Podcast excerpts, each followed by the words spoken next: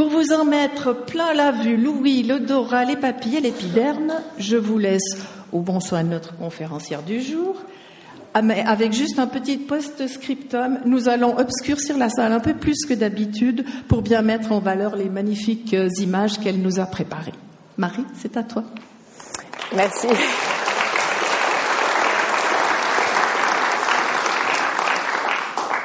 Bien entendu, je ne suis euh, pas sûre d'être euh, la bonne personne, en tout cas pas celle dont Françoise vient de parler, mais je vais tenter tout de même, après vous avoir euh, remercié de vous être déplacé, mais enfin le soleil s'est levé, et il a fait des tempêtes épouvantables, et en venant du Mont Pèlerin dans la voiture sous les troncs d'eau, je me disais, mais il y aura personne, il y aura personne, ils vont rester chez eux. Vous êtes venus, merci. Alors, euh, je vais d'abord commencer peut-être euh, par euh, corriger un tout petit peu ce que vous voyez euh, sur l'écran, c'est-à-dire que euh, c'était un titre de travail, que c'est un sens dans la peinture euh, du 17e entre condamnation et célébration. Quand Françoise m'a demandé de lui soumettre un sujet, je n'en avais pas grande idée. J'aurais voulu rajouter, mais enfin, je l'ai pas fait sur l'image parce que je n'avais pas la place, ça m'aurait mangé mon tactus, que je trouve très joli. mettre simplement peut-être les cinq sens dans la peinture du, du, XVIIe entre condamnation et, célébration. Euh, et ensuite, j'aurais pu euh, continuer en disant euh, quelques propositions modestes, quelques jalons quelques élucubrations, enfin tout ça pour vous dire que je n'ai absolument aucune euh, prétention encyclopédique, justement, contrairement à ce qu'on a dit, et puis que euh, je vais vous emmener euh, dans une sorte de petit musée virtuel où j'espère vous allez faire des rencontres que vous allez pour certaines d'entre elles reconnaître, c'est toujours très agréable de reconnaître euh, des œuvres d'art, mais peut-être aussi pour d'autres euh, découvrir. Alors, je reste sur cette image qui n'a rien à voir avec euh, le XVIIe, vous l'avez bien compris, puisqu'il s'agit d'un dessin à la plume euh, qui date du XIIe siècle et inséré dans une édition d'un livre attribué à Saint Augustin, De Spiritu Anima. Euh, il s'agit euh, d'une image qui euh, me permet de, de vous parler de l'anachronisme de ce titre, parce que les cinq sens, pourquoi les cinq sens? Et la peinture du XVIIe, alors que Aujourd'hui, le terme sens, vous le savez, est synonyme de mode de perception. Aujourd'hui, si notre vue, notre ouïe, notre odorat, notre goût et notre toucher sont bien cinq portes ouvertes sur le réel, on sait aujourd'hui qu'elles sont loin d'être les seules ressources physiologiques qui permettent à l'homme de ressentir le monde. Nous avons tous beaucoup plus que cinq sens. Donc déjà, cette euh, nomenclature est tout à fait dépassée aujourd'hui. Ensuite, la peinture. Là aussi, l'art aujourd'hui n'est plus réductible à ces anciennes catégories des arts visuels. Euh, et j'en veux pour exemple euh, une rencontre intéressante entre ces deux sujets, c'est-à-dire le sujet des sens élargi, puisqu'aujourd'hui euh, nous avons en neurosciences en fait des, des, recherches très intéressantes qui portent sur la thermoception, la perception de la température, la nociception, la sensibilité à la douleur, si vous voulez, et l'équilibrioception qui est liée au sens vestibulaire et aussi la proprioception, c'est-à-dire ce sens euh, de la perception du corps, si vous voulez, et ses mouvements dans l'espace. Donc, euh, on va commencer euh, avec une image qui va peut-être vous étonner, et vous allez peut-être vous demander si vous n'êtes vraiment pas trompé de conférence.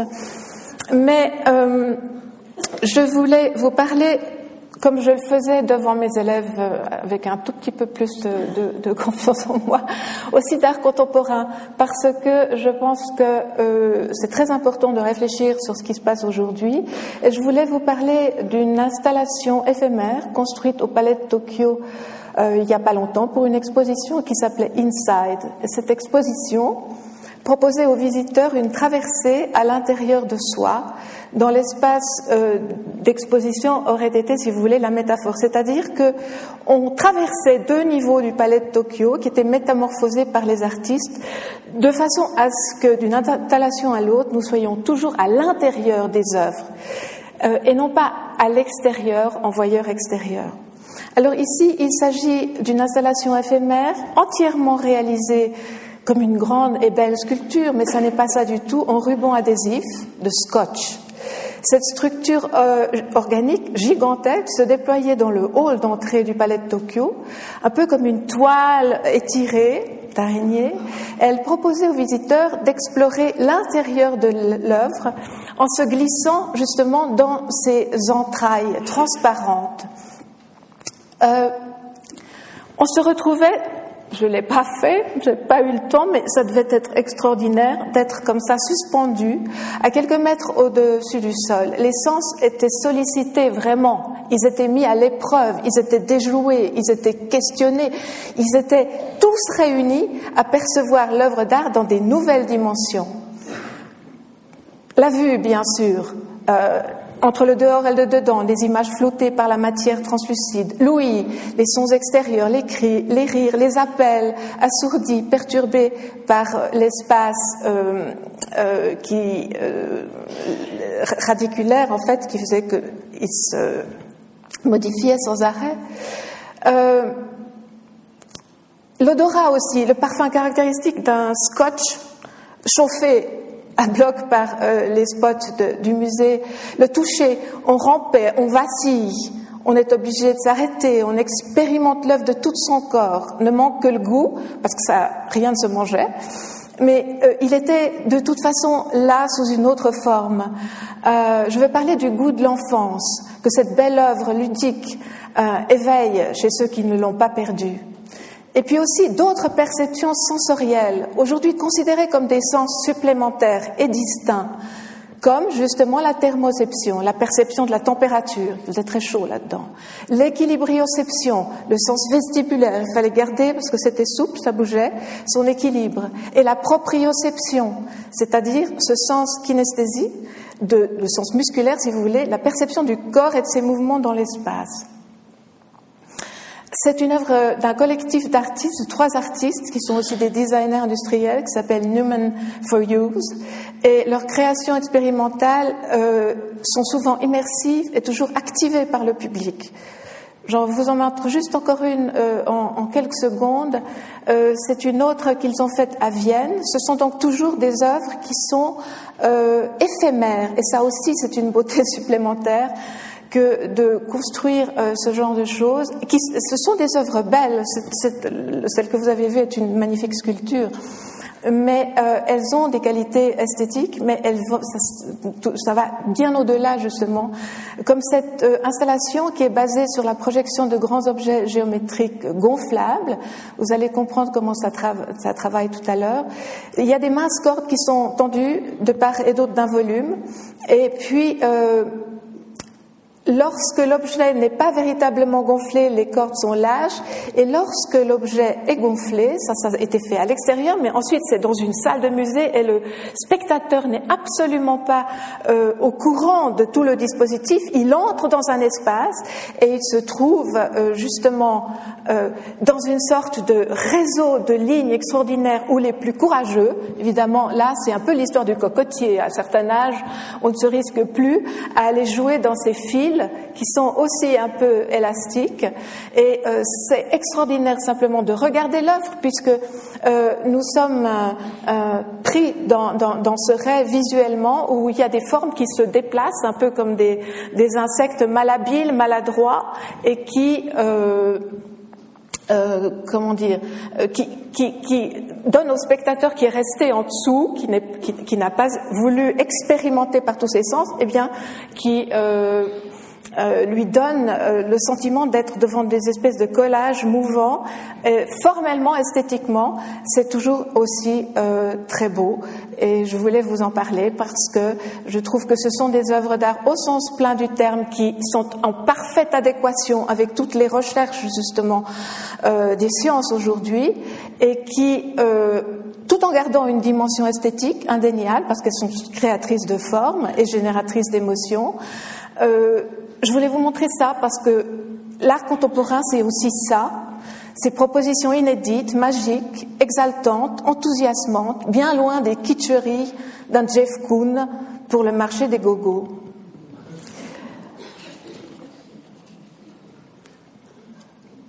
Alors, ah oui, est-ce que je vous ai montré ça? Oui, je vous ai montré ça.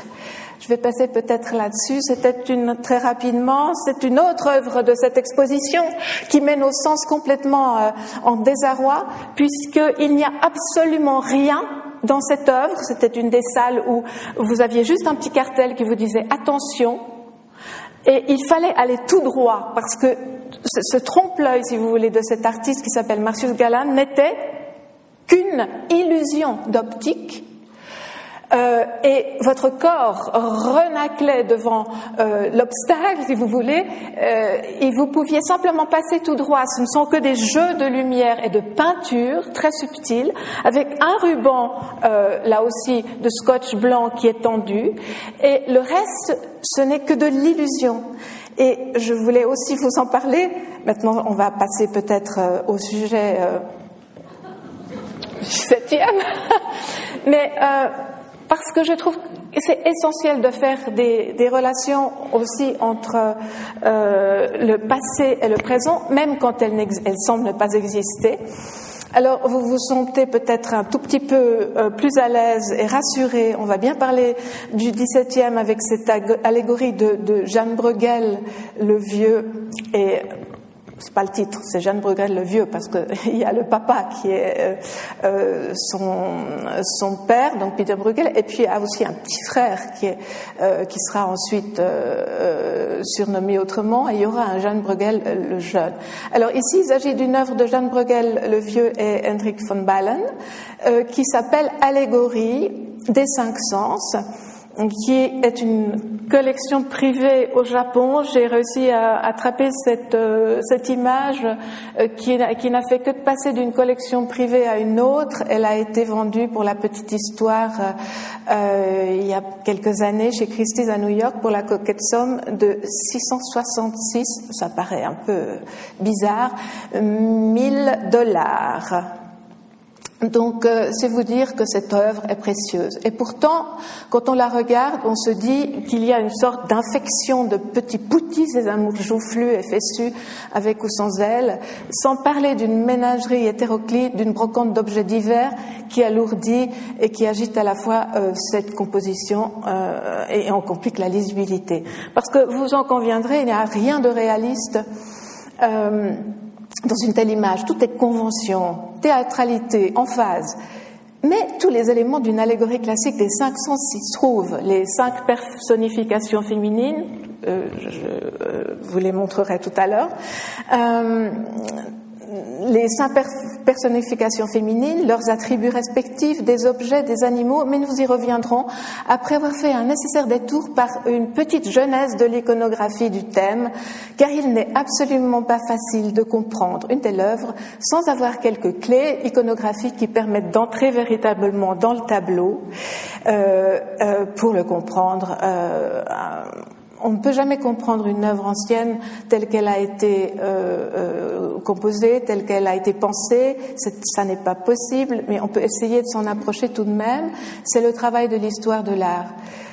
Souvenons-nous simplement de ces cinq figures féminines, plus ou moins déshabillées, de draperies à l'antique, disposées en cercle, autour d'une table où trône un homme qui tient un compas à la main, à côté d'un astrologue.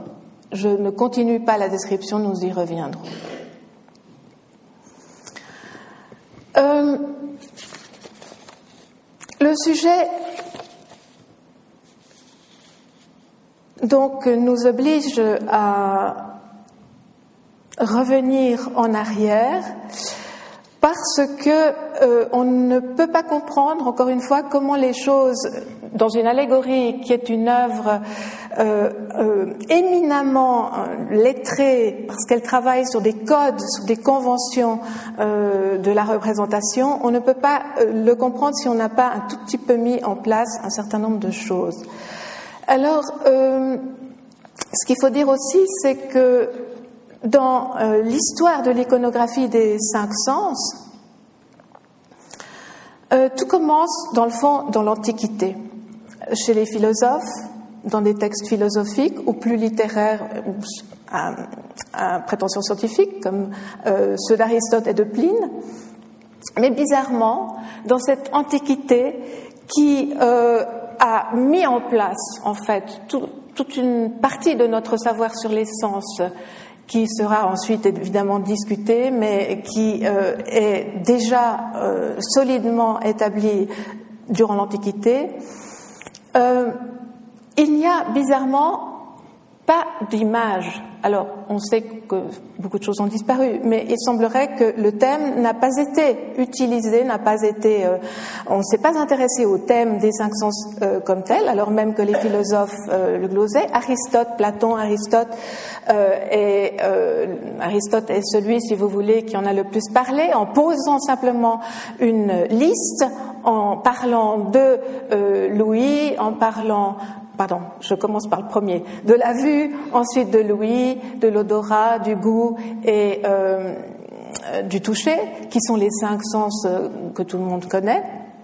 Mais euh, en établissant simplement une sorte de, suite, qui est absolument évidemment basée quand même sur une réflexion, la vue et l'ouïe étant les premiers, ensuite l'odorat, le goût et le toucher, mais il n'y a pas eu de traduction, encore une fois, dans les images euh, de cette réflexion fondamentale euh, antique sur les cinq sens. Il faudra attendre le, Moyen Âge. C'est au Moyen Âge, en fait, que euh, nous allons rencontrer les premières, les premières images. Même si là aussi, au Moyen Âge, la question des sens a agité les esprits et comment les théologiens, les philosophes, euh, elle a été très discutée parce que nous le verrons, le problème de euh, euh, la philosophie et de la théologie, c'est dans le fond d'avoir construit un système extrêmement dualiste entre le corps et l'esprit, entre le sensible et l'intelligible. Donc, euh, il y aura euh, pendant euh, les années en fait médiévales une réflexion extrêmement large sur la hiérarchie de ces sens, la hiérarchie de ces cinq sens, qui n'avait pas été véritablement aussi fermement affirmée pendant l'Antiquité mais qui va au, Moyen Âge, évidemment sous l'influence de l'Église, euh, se fixer et qui va séparer ces sens qui sont les nôtres et qui sont absolument inséparables, on le sait très bien aujourd'hui, mais qui va les séparer selon euh, des valeurs, des critères qui sont évidemment liés à la religion. C'est-à-dire qu'on va décider que la vue et l'ouïe sont nobles parce que sont, ce sont des sens qui euh, nous donnent accès au savoir, à la connaissance. Ce sont des sens euh, qui euh, sont au service de l'âme, selon l'Église et les, les, théologiens du Moyen Âge, alors que le rapport des trois autres sens, l'odorat, le goût et le toucher, est relié au matériel et non plus à l'intellect. Donc il y aura euh, très vite une sorte de dichotomie entre des sens dits nobles, qui sont les deux premiers, et des sens dits ignobles, euh, c'est pas comme ça qu'on les appelle, mais qui sont en fait des sens non nobles, parce qu'ils sont les sens du corps, du matériel, qui tirent, si vous voulez, c'est pas moi qui le dis bien sûr, qui tirent l'être humain vers l'animal, alors que les deux premiers tireraient euh, l'être humain vers le divin. Donc en fait, il faut absolument euh, garder en mémoire cette espèce de partition, ce jugement qui a été mis en place par les textes de la théologie et de la philosophie. Je pense par exemple à Fissin, euh, assez tard euh, dans le Moyen Âge. Alors ici, je vais vous montrer la première occurrence, la première trace iconographique du thème dans un domaine artistique. Parce que là aussi, il y a euh, euh, énormément euh, d'écrits, il y a énormément de, de graphismes qu'on va voir, mais des œuvres d'art, il n'y en a pas beaucoup. ça, c'est la première représentation, elle date de la fin du IXe siècle, c'est une broche qu'on appelle la broche fulaire du nom de son dernier propriétaire, et qui est, vous le voyez, un décor central composé de cinq personnages, avec au milieu vous avez la vue, le personnage aux yeux proéminents. Comme il est considéré à l'époque médiévale comme le plus important des sens, il est au milieu et il est plus grand que les autres. Et les quatre autres sens entourent la vue et peuvent être identifiés par leurs actions. Ici, vous avez, je ne sais pas si vous voyez bien ma petite euh, flèche qui se promène. Ici, vous avez en haut à gauche le goût qui a la main sur la bouche, l'odorat, juste ici, à côté, a les mains, euh, l'odorat, pardon, a les mains derrière le dos et se tient entre des plantes. Le toucher en bas ici se frotte les mains et Louis lève une main vers son oreille. Autour des médaillons dans, lesquels figurent des hommes, des oiseaux, des animaux et des plantes et qui représentent les différents aspects de la création. Fait remarquable, cette première occurrence nous montre des personnages masculins c'est logique, puisque le nom des sens en latin l'est aussi. Mais plus tard, toujours euh, sous euh, l'emprise de l'Église, les sens se verront personnifiés par des figures féminines, puisque l'Église chrétienne aura définitivement amalgamé la connotation négative des sens liés au péché et la féminité tentatrice de la figure biblique d'Ève, évidemment, première coupable du péché originel. Ce changement euh, soudain va euh, survenir autour de 1500, le changement donc de genre. Et je vous donne une deuxième occurrence. Donc vous voyez qu'on a sauté du 9e euh, au, au, à la fin du, du 15e. Pourquoi? Parce que les autres, les autres occurrences, il y a d'autres petites images que nous verrons, donc quelques miniatures, etc. Mais ce ne sont pas véritablement des œuvres d'art. On a très peu de traces, justement, artistiques de cette thématique. Je vous montre ici euh, l'ensemble des fameuses tapisseries euh, qu'on a appelées la Dame à la Licorne, qui est euh, exposée au Musée national du Cluny à Paris. C'est donc la première apparition remarquée euh, sous la forme d'allégorie féminine. Et ça n'est pas encore euh, par son rôle justement de pécheresse, c'est assez paradoxal, ou de nous sommes dans, dans, un, dans un, domaine de l'art courtois. Euh, il n'y a pas, si vous voulez, ici de, de, de condamnation ou d'accusation à l'encontre euh, des femmes, bien au contraire. Mais euh, je vais euh, vous montrer euh, simplement quelques détails pour que vous les voyez mieux. Ce sont donc des tapisseries qui euh, sont basé sur les mêmes éléments, sur une sorte d'îlot planté de touffes de fleurs vivaces. Vous avez euh, toute une série euh, d'animaux, euh, de branches fleuries, de fleurs, et surtout une femme toujours très richement parée, arborant à chaque fois une autre tenue et d'autres bijoux très précieux, entourée d'emblèmes héraldiques, une licorne à droite et un lion à gauche, accompagnée quelquefois d'une suivante. Cinq de ces représentations forment une allégorie des cinq sens qui est symbolisée par l'occupation à laquelle la dame se livre. Alors, la première,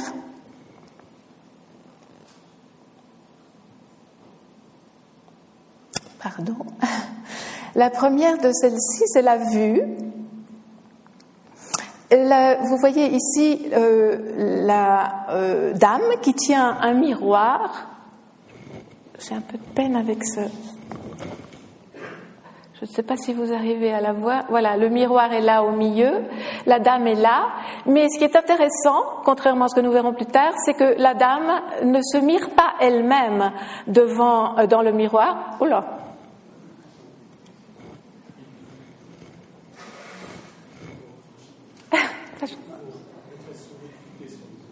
Cliquez sur l'image avec la souris.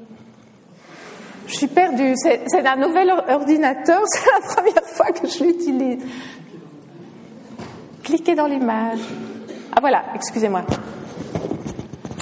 Euh, la licorne donc se contemple dans le miroir euh, tendu par euh, la dame et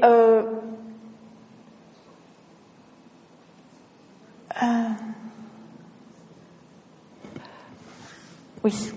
Alors, on, va voir, on va faire défiler. Ça ne marche plus.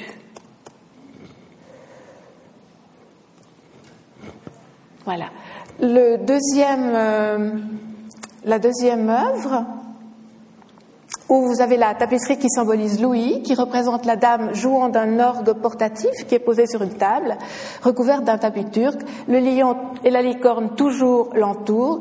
Et ils apparaissent, je ne sais pas si vous pouvez le voir, ça c'est beaucoup plus difficile, ils apparaissent aussi comme motif décoratif, le lion ici en haut et la licorne devant, euh, sur les montants de l'orgue. Euh, nous voici euh, dans euh, la tapisserie qui représente le goût. Vous avez la dame ici qui prend une dragée dans une coupe que lui tend sa servante et qui la, qui la, qui la, enfin, qui va l'offrir à ce perroquet qu'elle a sur la main, qu'elle tient sur la main, sur la main. L'odorat, pendant que la dame fabrique une couronne de fleurs, vous avez ici. Euh, un singe respire ici des parfums euh, d'une fleur dont il s'est emparé. Retenez bien le singe, nous allons le retrouver dans toute l'iconographie, euh, puisque c'est un animal qui va symboliser le goût au cours des siècles. Le toucher, et vous avez la dame qui tient ici euh, un étendard aux armes de la famille Leviste, qui est le commanditaire euh, de cette série de tapisseries, et qui de l'autre main tient la corne euh, de cette licorne, qui est évidemment un animal légendaire. Je n'ai pas le temps évidemment d'épiloguer de, sur euh, les interprétations qu'on peut faire. C'est une œuvre qui reste encore aujourd'hui extrêmement euh, mystérieuse et on ne sait pas d'ailleurs euh, ce que veut dire. On, a beaucoup de, de, doutes sur la signification de cette dernière tapisserie qui est évidemment la sixième séquence qui vient en plus des 500, commentée par l'inscription en haut sur la tente à mon seul désir et qui a inspiré des hypothèses extrêmement contradictoires. Alors, moi, je m'en tiens à ce qu'à Cluny, on nous raconte, euh, il pourrait désigner euh, le libre arbitre, c'est-à-dire que la dame a cette beauté euh, diaphane, ses bijoux magnifiques, avec ses, ses, tenues absolument extraordinaires, a décidé de renoncer au plaisir temporel en mettant ses bijoux dans le coffre que vous voyez ici, que lui tend sa servante. Quoi qu'il en soit, le message délivré par la tenture semble centré sur l'importance de la mesure euh, en toute chose, permettant de profiter des plaisirs, des sens, sans pour autant y être enchaîné, à la différence du singe dans la tapisserie du toucher. Cette mesure est affaire de volonté et de libre arbitre qui rendent l'homme responsable de ses actes. Il y a donc déjà dans la Dame à la licorne un élan humaniste qui annonce la Renaissance.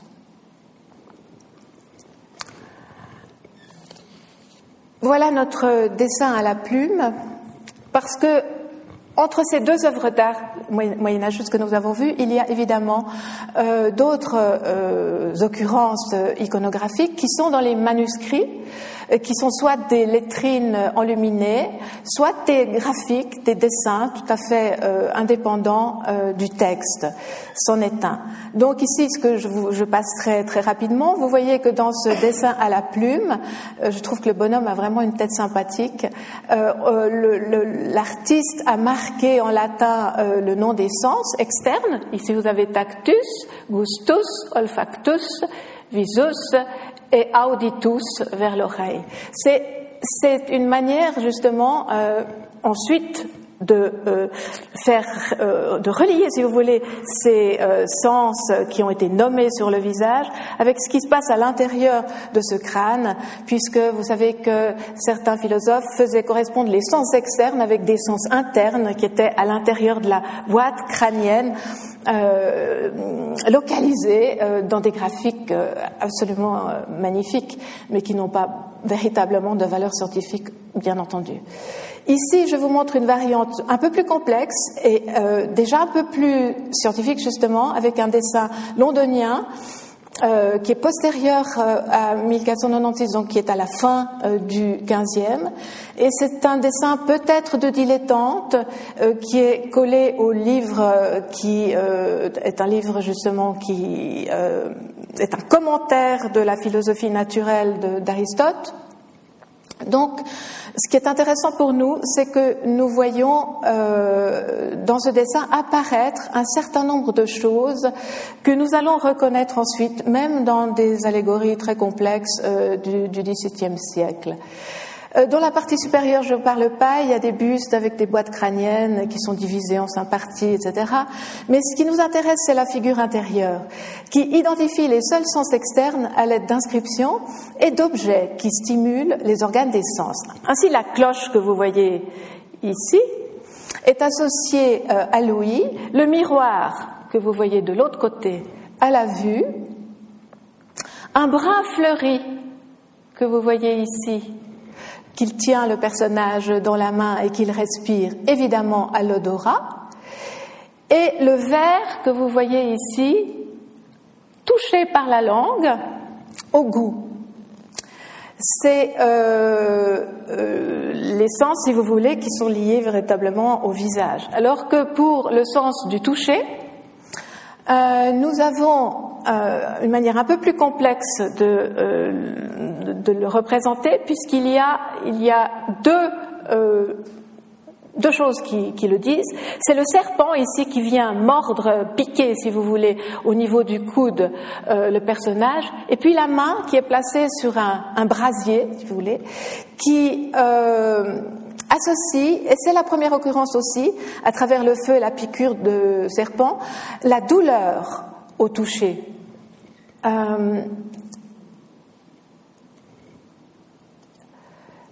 un autre, on, va, là, vous allez avoir quelques petits épisodes, enfin peut-être 50 nuances de gris euh, pendant un, un, petit moment avant de passer à la couleur, parce que je pose un certain nombre de choses avec euh, des euh, miniatures qui n'ont malheureusement pas été reproduites en couleur ou des choses qui sont en noir et blanc. Et puis ensuite, il y aura quelques gravures. Alors ici, je vous montre ça parce que c'est passionnant de voir comment l'artiste a rendu justement ces deux routes de la vie, la bonne et la mauvaise voie de la vie hum, humaine. C'est toujours une miniature et c'est toujours un dessin à la plume. Ça n'est pas du tout imprimé, bien entendu, dans un manuscrit du XIIe siècle. La composition montre une échelle vous voyez ici euh, l'échelle qui monte, enfin c'est une échelle euh, symbolique bien entendu. Avant une séparation bifide comme ça, c'est comme un epsilon euh, pythagoricien euh, qui se sépare. Et vous avez ici des sens qui sont indiqués depuis la le début de l'ascension, si vous voulez, de cet homme qui euh, sort de la gueule de la nature ici et qui va euh, euh, grimper les échelons des différents sens. Alors, on a ici visus, la vue, auditus, gustus, odoratus, et puis ici tactus. Ce sont les cinq degrés. Et puis ensuite, ça se gâte. C'est-à-dire, enfin, ça se gâte pas pour tout le monde. Certains qui euh, sont accompagnés, c'est marqué ici, il faut nous croire sous parole parce qu'on n'arrive pas à lire véritablement, c'est euh, des caractères trop petits, euh, qui sont accompagnés par la tempérance, par la prudence et par la vertu, vont pouvoir monter et ils seront accueillis par un ange ici qui vient à la rencontre du personnage pour pouvoir évidemment terminer euh, leur existence au royaume des cieux. Vous voyez le Christ qui trône ici euh, et qui attend celui qui euh, a bien mené sa vie, en fait, selon les préceptes de l'Église. Alors que celui qui, partant des mêmes sens, euh, s'est fourvoyé, c'est-à-dire euh, s'est livré à l'intempérance, à l'imprudence, à la passion des sens, eh bien, il va finir euh, beaucoup moins. Enfin, moi, je trouve que c'est plus rigolo, mais euh, il finit ici euh, avec un diablotin qui, avec une fourche, essaye de le, le, précipiter encore plus vite en enfer, où le feu, les feux de l'enfer, évidemment, vont le dévorer. Donc, ce qui est extraordinaire, c'est que cette c'est une image absolument euh, centrale, si vous voulez, pour, comprendre notre euh, problématique. Mais plus tard, pour l'instant, en fait, tout dépend de l'homme. Les sens ne sont pas coupables en eux-mêmes. C'est ce que l'homme en fait qui importe et à quelle fin il les utilise. Et plus tard, l'Église chrétienne et ses philosophes se montrera beaucoup plus virulente à l'encontre des cinq sens, et elle va dévoyer en fait la réflexion de la philosophie antique, en séparant, comme je vous l'ai dit, ces sens, ces cinq sens, en deux groupes terriblement opposés. La vue et Louis, donc, qui va valoriser aussi par le même temps en Occident la culture visuelle et musicale, euh, l'iconographie religieuse, donc, et la musique sacrée, alors que le deuxième groupe reliant les trois sens ignobles, l'odorat, le goût et le toucher, sont fustigés parce qu'attachés au corps et à ses passions réprouvées. Encore une chose que je vais vous montrer avant de passer euh, plus loin, c'est ce petit manuscrit assez, comment dire, euh, il est malhabile, hein, mais c'est la première occurrence que nous avons ici dans le premier quart du XIVe, euh, dans ce manuscrit lombard, euh, c'est la première occurrence iconographique qui apparaît avec euh, des animaux. Parce que dans les textes, nous avons une réflexion sur l'attribution, si vous voulez, d'un animal à chacun des sens. Nous les avons, nous les avons déjà depuis l'Antiquité, depuis Pline. Mais dans l'iconographie, il va falloir attendre la fin du Moyen Âge. Ici, cette représentation des sens s'exprime donc à travers des animaux symboliques, tels qu'ils sont décrits dans les textes de Pline ou aussi de ceux de Thomas de Quentin-Pré, qui est un théologien et un hagiographe, mais du XIIIe siècle. Euh, il a donné, ce Thomas de Contempré, si vous voulez, une formule qui va subsister très longtemps. Il a dit Nos aper auditu, links visu, simia gustu, vultur odoratu, presedit, aranea tactu. C'est-à-dire, la taupe est dotée d'une ouïe supérieure à celle de l'homme, le lynx d'une vue supérieure, le singe d'un sens gustatif supérieur, le vautour d'un odorat supérieur, et enfin l'araignée d'un tact supérieur. Ces animaux vont donc symboliser pendant longtemps les sens dans la première iconographie euh, du thème. Donc je vous montre, euh, c'est parce que vous pouvez euh, voir ici le, le, singe qui représente le goût. Là-haut, on a représenté la pauvre taupe, on a dû en fait la mettre sur une sorte de fer à repasser de terre pour qu'elle sorte et qu'on comprenne de quoi il s'agit. Ici, vous avez le vautour, pour l'odorat parce qu'il sent la proie de très loin. Euh, ici, vous avez ce qui est censé, pardon, être un lynx. On n'en avait jamais vraiment vu à, à l'époque. Vraisemblablement, euh, il faudra attendre encore un siècle pour que les taches, les ocelles, si vous voulez, du lynx apparaissent. Et ici, euh, la toile d'araignée pour l'araignée. Pourquoi? Parce que l'araignée est un, évidemment un animal qui, avec sa toile, réagit d'une manière extrêmement subtile à tout mouvement et à des facultés rétractiles que nous allons retrouver ensuite dans un autre animal euh, consacré à, au toucher, qui sera la tortue. Mais pour l'instant, on en est encore à ces animaux. Autre chose, donc des animaux, des représentations qui étaient humaines déjà, mais qui vont se fixer, comme je vous l'ai dit, euh, de manière presque définitive, jusqu'à la fin du XVIIe, je dirais, euh, à partir des figures et de l'iconographie féminine. Je voulais juste vous montrer ici euh, un ensemble de, de, de, gravures. Ce sont des bois, euh, cette fois ce n'est plus des dessins, ce sont des impressions. Euh, qui sont d'ailleurs liés à un livre. Le marché du livre, vous le savez, est florissant à, la fin du, du 15e, euh, la date où ce, livre a été euh, publié. Il s'agit d'une sorte d'addendum, c'est-à-dire d'addition à un livre très célèbre qui s'appelle La Nef des Fous de Sébastien Brand, qui avait paru en 1494 et qui avait eu un succès phénoménal dans toute l'Europe. La Nef des Fous, c'est Das Narrenschiff, qui était écrit donc par Brandt, était euh, un récit qui euh, recensait divers types de folies, qui brossait le tableau de la condition humaine sur un ton satirique et moralisateur à la fois, qui mélangeait l'ironie et le sermon, le rigorisme et l'humour, et qui était à la fois inspiré par l'esprit de la réforme et par la littérature populaire, de colportage avec des proverbes, etc. L'esprit de l'œuvre était très pessimiste. Et ce livre critiquait seulement le comportement stupide des hommes. Très vite, bien sûr, des hommes. La nécessité se fit sentir d'affronter avec le même esprit un traité sur le comportement des femmes. Et c'est l'humaniste strasbourgeois, euh, Jodocus Badius Ascensius, qui s'appelle en fait euh, euh, Bad, qu'on appelle Bad, qui va rédiger le supplément misogyne au texte de Brand, qui a été publié en 1500. Il est illustré de xylogravures et euh, le livre prend pour cible, en fait, la la vulnérabilité du sexe féminin au plaisir de la chair. Cependant, malgré un tel but didactique qui témoigne justement de l'influence non négligeable de la morale chrétienne traditionnelle, l'auteur n'hésite pas à agrémenter son texte de véritables hymnes au plaisir des sens qu'il met dans la bouche de la folie elle-même. Fruit des deux sens opposés, les Stulifera Naves soulèvent la problématique du rôle des cinq sens euh, dans le processus cognitif et aussi le rapport que les cinq sens entretiennent avec la quête du bonheur. Donc c'est un livre tout de même euh, plus subtil que les, que les images ne, ne nous le laissent penser. Ce qui a pour nous important, c'est de constater que les femmes sont associées à la fois au sens et au péché. Important aussi de noter que certains attributs emblématiques euh, ont une signification différente, quoique liés. Par exemple, le miroir, qui dit la vue, dit aussi dans d'autres emblèmes l'orgueil, c'est-à-dire que la femme qui se regarde signalera la vue dans le système des cinq sens et signalera l'orgueil dans le système des sept péchés capitaux.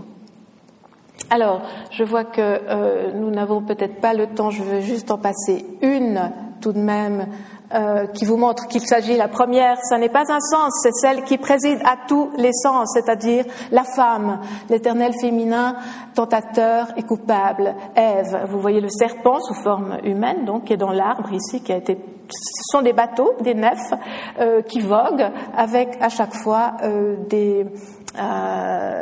l'un des, cinq sens qui se voit iconographiquement décrit. Alors, la première des neuf que vous voyez, ah, faudrait peut-être que je est, dédiée ici, la première. À la vue, vous voyez une femme avec un, peigne qui est en train de se mirer. Mais ce qui est très intéressant ici, c'est que dans l'emblème, l'espèce de drapeau, si vous voulez, euh, qui flotte au, devant de la nef, il y a justement le pont qui est euh, l'image de l'orgueil dans l'iconographie euh, des sept péchés capitaux.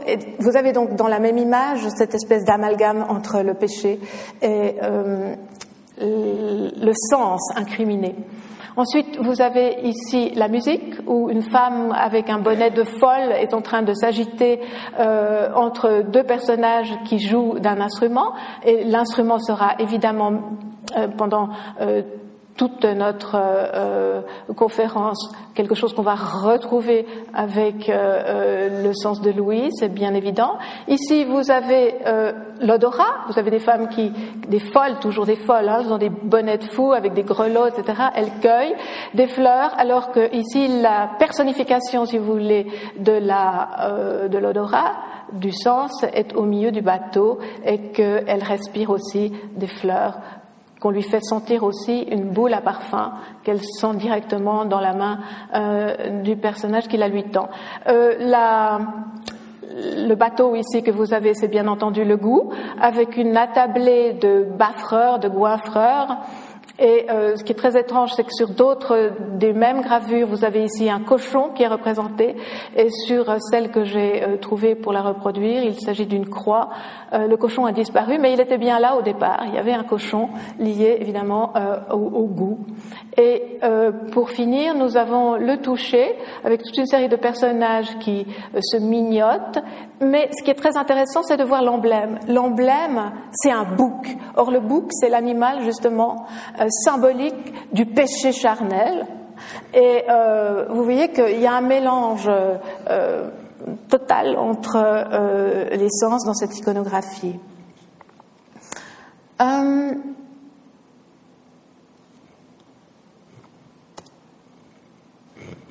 ah oui, je voulais vous montrer Ève. Et puis peut-être juste vous montrer celui-là de plus près. Vous voyez donc, c'est le premier, la vue, la femme qui se regarde, euh, le peigne et puis euh, le, le pont qui est là-haut. Je vous ai mis aussi le bouc avec les couples.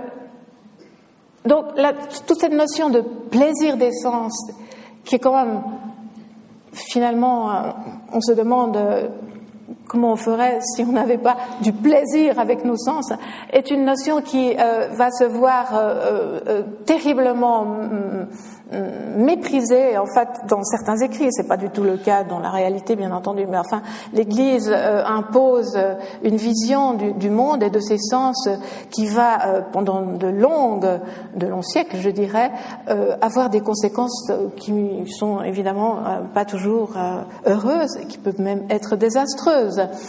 Euh, je vous mets ici euh, une des premières occurrences. Euh, on est encore au XVIe siècle, en 1540. C'est une série, c'est une des premières séries qu'on connaît, une série des 500, c'est-à-dire des estampes. Il faut que je vous dise que les estampes au XVIIe sont euh, euh, un mode de diffusion incroyablement répandu. Euh, il y a des milliers d'estampes qui sont diffusées en Europe à partir justement du nord de l'Allemagne et des Pays-Bas en direction des, des, des, des, autres régions de l'Europe. Et c'est ces estampes qui vont contribuer à fixer la représentation, l'iconographie, si vous voulez, de cette problématique des sens. La première occurrence que, que je vous montre, c'est un peintre allemand, élève de Dürer, et ça s'appelle les cinq sens. C'est-à-dire que j'essaie de vous donner des, de vous montrer des œuvres qui explicitement portent ce titre, parce qu'évidemment que, étant donné que l'être humain euh, n'a de relation avec euh, l'environnement qu'à travers ses sens, n'importe quelle image qui montre un être humain en train de faire quelque chose, qui va être le cas de euh, la Renaissance, où ça n'est plus, enfin, ça allait bien avant, enfin, la flagellation du Christ, c'est déjà une image du toucher, si vous voulez. Mais je veux dire par là que le, le, le, le thème ne devient indépendant, ne devient, si vous voulez, n'est considéré qu'en lui-même assez tard, et que c'est de ces œuvres-là que je vais vous entretenir un tout petit moment, c'est-à-dire ces premières séries d'estampes, et ne pensez pas qu'il s'agisse là d'estampes qui reproduisent quelque chose, pas du tout, ce sont des œuvres d'art qui vont d'ailleurs justement plutôt c'est dans le sens contraire que ça se passe, produire des œuvres picturales, parce qu'elles vont donner, elles vont apporter des conventions, elles vont donner des codes, et euh, elles vont permettre une sorte d'uniformisation tout à fait relative, parce que nous allons voir que ça bouge beaucoup. Donc voilà, Georges Pence, peintre allemand, élève de Dürer, les cinq sens. Vous avez cinq gravures donc de format vertical. Les sens sont représentés par une femme à demi nue. Les jambes sont couvertes par un drapé à l'antique et elle est saisie dans un intérieur. Le nom, vous voyez, de chaque sens euh, s'inscrit dans la fenêtre. Et puis vous avez en bas une didascalie latine ici enfin, c'est juste le nom des, du, du sens et de l'animal qui lui est attribué, qui sont repris justement du livre de Thomas de Contimpré, ce théologien du XIIe dont je vous parlais. Donc le théologien du XIIe est mis ici en image à la fin, dans le fond, euh, enfin, en 1540, c'est-à-dire on n'est on est, on plus du tout au Moyen Âge, même si vous avez encore la persistance justement de l'iconographie animale qui a été euh, créée au Moyen Âge. Alors voyons, la série s'ouvre sur la vue que vous avez en haut. Il y a toujours cette même hiérarchisation, simplement dans la suite. La vue, ensuite euh, l'ouïe, ensuite euh, l'odorat, le goût et le tact. C'était comme ça que Aristote euh, l'avait placé, tout en réfléchissant sur le toucher, le remettant d'ailleurs à, d'autres places à certains moments. Mais c'est comme ça que euh, les, artistes vont travailler dans les séries. Il y aura toujours cette, euh, cet ordre, elles sont numérotées souvent. Alors ici, vous avez la vue, qui est une femme donc assise, la première là-haut. à côté d'une fenêtre, elle contemple le soleil, les étoiles, euh, et la lune. Et puis à côté d'elle, elle a cet animal, le lynx. Vous voyez que là, il y a déjà des ocelles. Donc en fait, on est vraiment devant euh, une sorte de chemin vers un naturalisme, vers une vérité, si vous voulez, euh, réaliste, qui va aller en croissant, en grandissant. Ici, donc, la vue, elle est voilà. Ici, on va passer à, à Louis, pardon. La figure féminine est assise euh, à côté d'une table aussi où sont disposés quelques livres. Alors, voilà. les livres, encore une fois, ce sont des sens nobles. Ils sont liés justement à la connaissance, au savoir, en fait, à l'accumulation aussi euh, de données qui euh, rapprochent l'âme de, Dieu et du divin. Il y a des livres et puis il y a des, des instruments de musique, pardon, qui sont disposés et à côté d'elle, il y a l'animal qui, encore au Moyen Âge, est euh, devenu un, attribut qui est un sanglier, qui est réputé pour la finesse de son ouïe, bizarrement, et pas euh, de son, la finesse de son odorat, de son grain.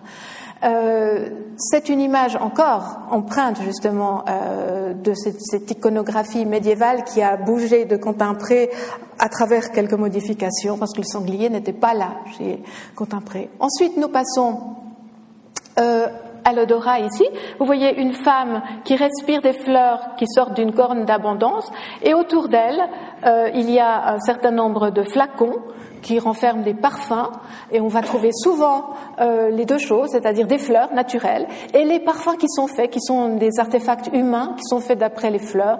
On va trouver souvent ces deux objets euh, avec euh, l'olfactus. Et ici, euh, son animal, euh, le vautour, Milvus, le vautour, parce que le vautour fonce sur sa proie et aussi sa proie morte, bien entendu, c'est un charognard, avec un sens pensé. Euh, les, euh, les, gens de l'époque qui à, à, tous les autres oiseaux, évidemment. Ici, euh, le gustus avec euh, une femme toujours euh, dans la même position, assise, qui est en train de manger. elle se sert d'une fourchette, c'est nouveau aussi. On est au XVIe siècle. la fourchette n'est pas, son utilisation n'est pas très ancienne. Et, par contre, le, le singe, lui, n'y est pas encore, c'est-à-dire qu'il porte encore à la main euh, le fruit qu'il est en train de manger. Et puis euh, le tact est ici euh, représenté par une femme qui est en train de tisser. Évidemment, il y a la référence à Arachné, cette, ce personnage de la mythologie antique, qui était une tisserande fameuse et qui avait été condamnée par une déesse jalouse à devenir une araignée. Vous avez ici le toucher sous la forme de l'araignée de cette femme qui est en train de tisser justement à son métier. Donc c'est euh, la première euh, représentation, je dirais, allégorique des sens qui est réalisée dans le nord de l'Europe au XVIe siècle. Et euh, Pence est l'artiste qui a réuni pour la première fois la personnification zoomorphe, donc les animaux, des sens, à la figure féminine ce qui euh, est euh, très important. Alors, cette série va circuler dans toute l'Europe, elle va servir de point de référence à toute une série d'autres. Et il faut quand même soulever une chose, on est au XVIe, donc euh, c'est la période de la Renaissance, il n'y a pas ici chez Pence de connotation moralisatrice immédiate. Ce sont des nus qui sont idéalisés euh, d'après les modèles emblématiques des vices et des vertus. Euh, des, des, vices et des vertus qui sont eux-mêmes euh, illustrés dans, les arts libéraux, euh, dans l'art de la Renaissance italienne, si vous voulez. Euh, mais il n'y a pas de connotation moralisatrice. Ça va venir un peu plus tard. Ah, je voulais vous montrer un détail. Voilà.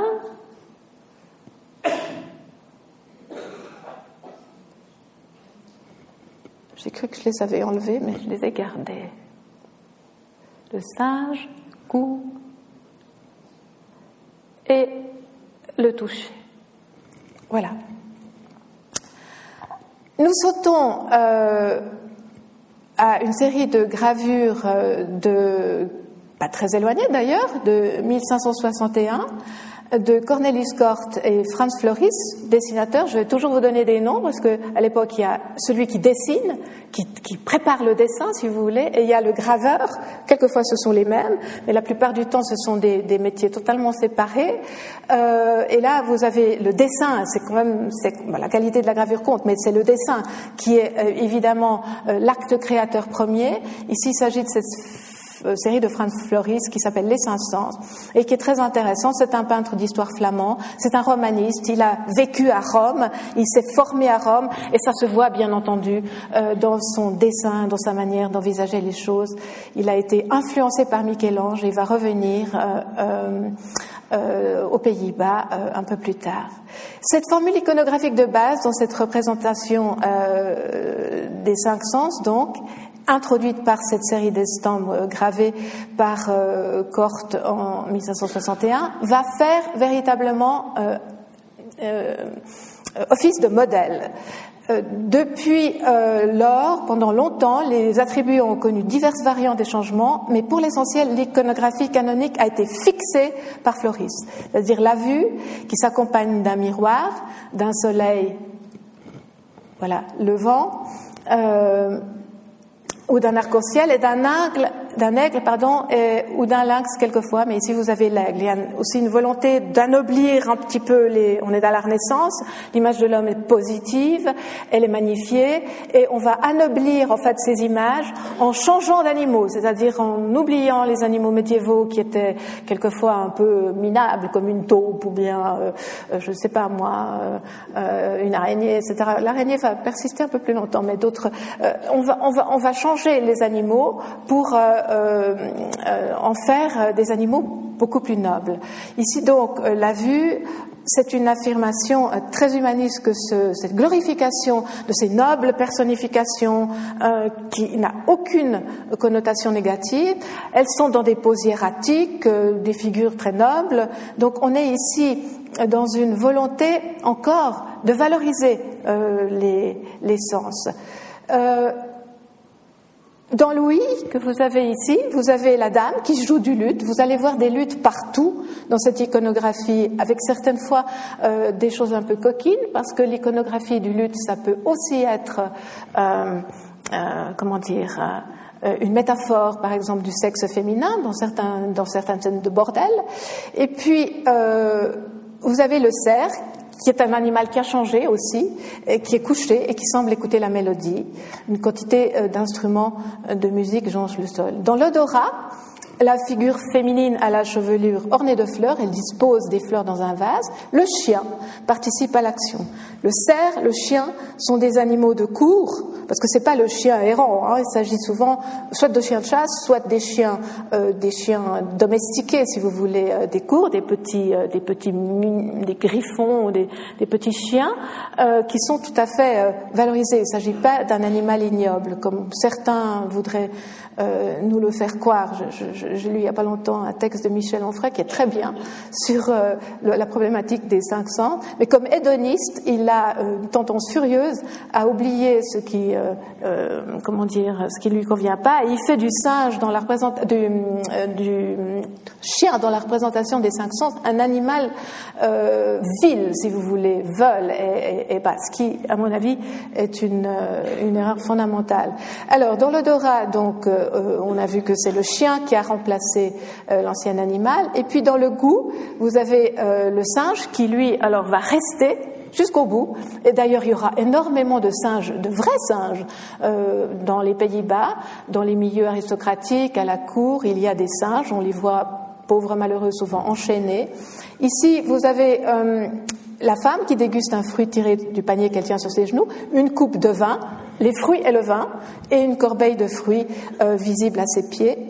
Et l'animal donc euh, euh, attribue le singe qui croque aussi dans le fruit. Dans le toucher, la personnification est accompagnée de trois animaux qui symbolisent le taxe. On l'avait vu dans la première image, c'est toujours difficile pour le taxe. La tortue, en bas à droite, l'araignée en haut à gauche, et le faucon, qui lui becquette la main.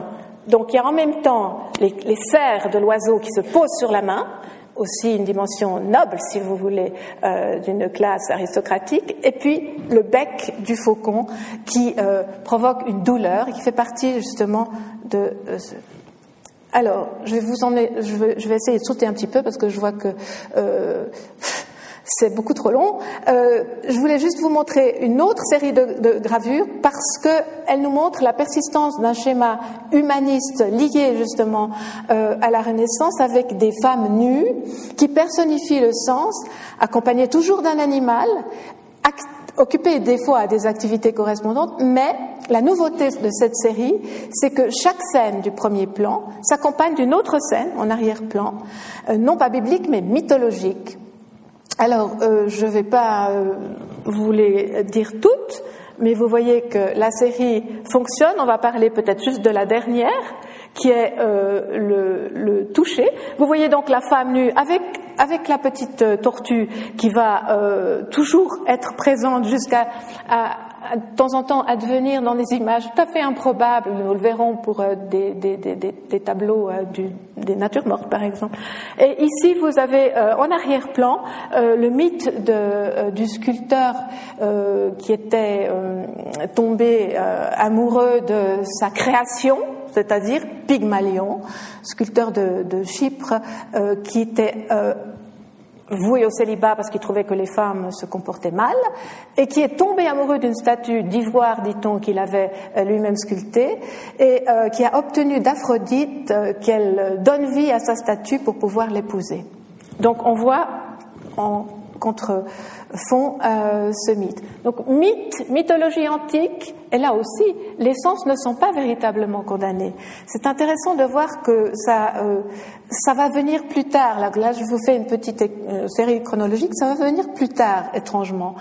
Euh, cette série de Golsius aussi est très importante, les cinq sens toujours, et euh, c'est lui qui va introduire ce thème par deux séries successives dans les pays du Nord et qui va fixer, alors cette fois très durablement, euh, la codification.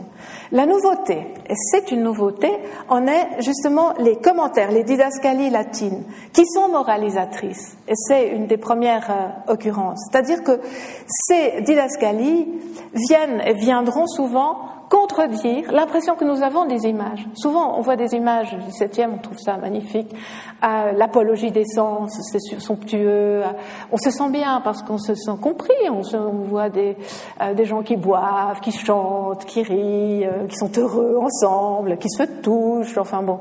Et en fait, il y a une morale, il y a euh, une, volonté, soit de l'artiste, soit ici dans les estampes, c'est souvent les éditeurs, c'est pas les artistes eux-mêmes forcément qui euh, font des commentaires. Ça peut être les éditeurs, les éditeurs parce que ça se vend, ça se vend très bien, ça se diffuse.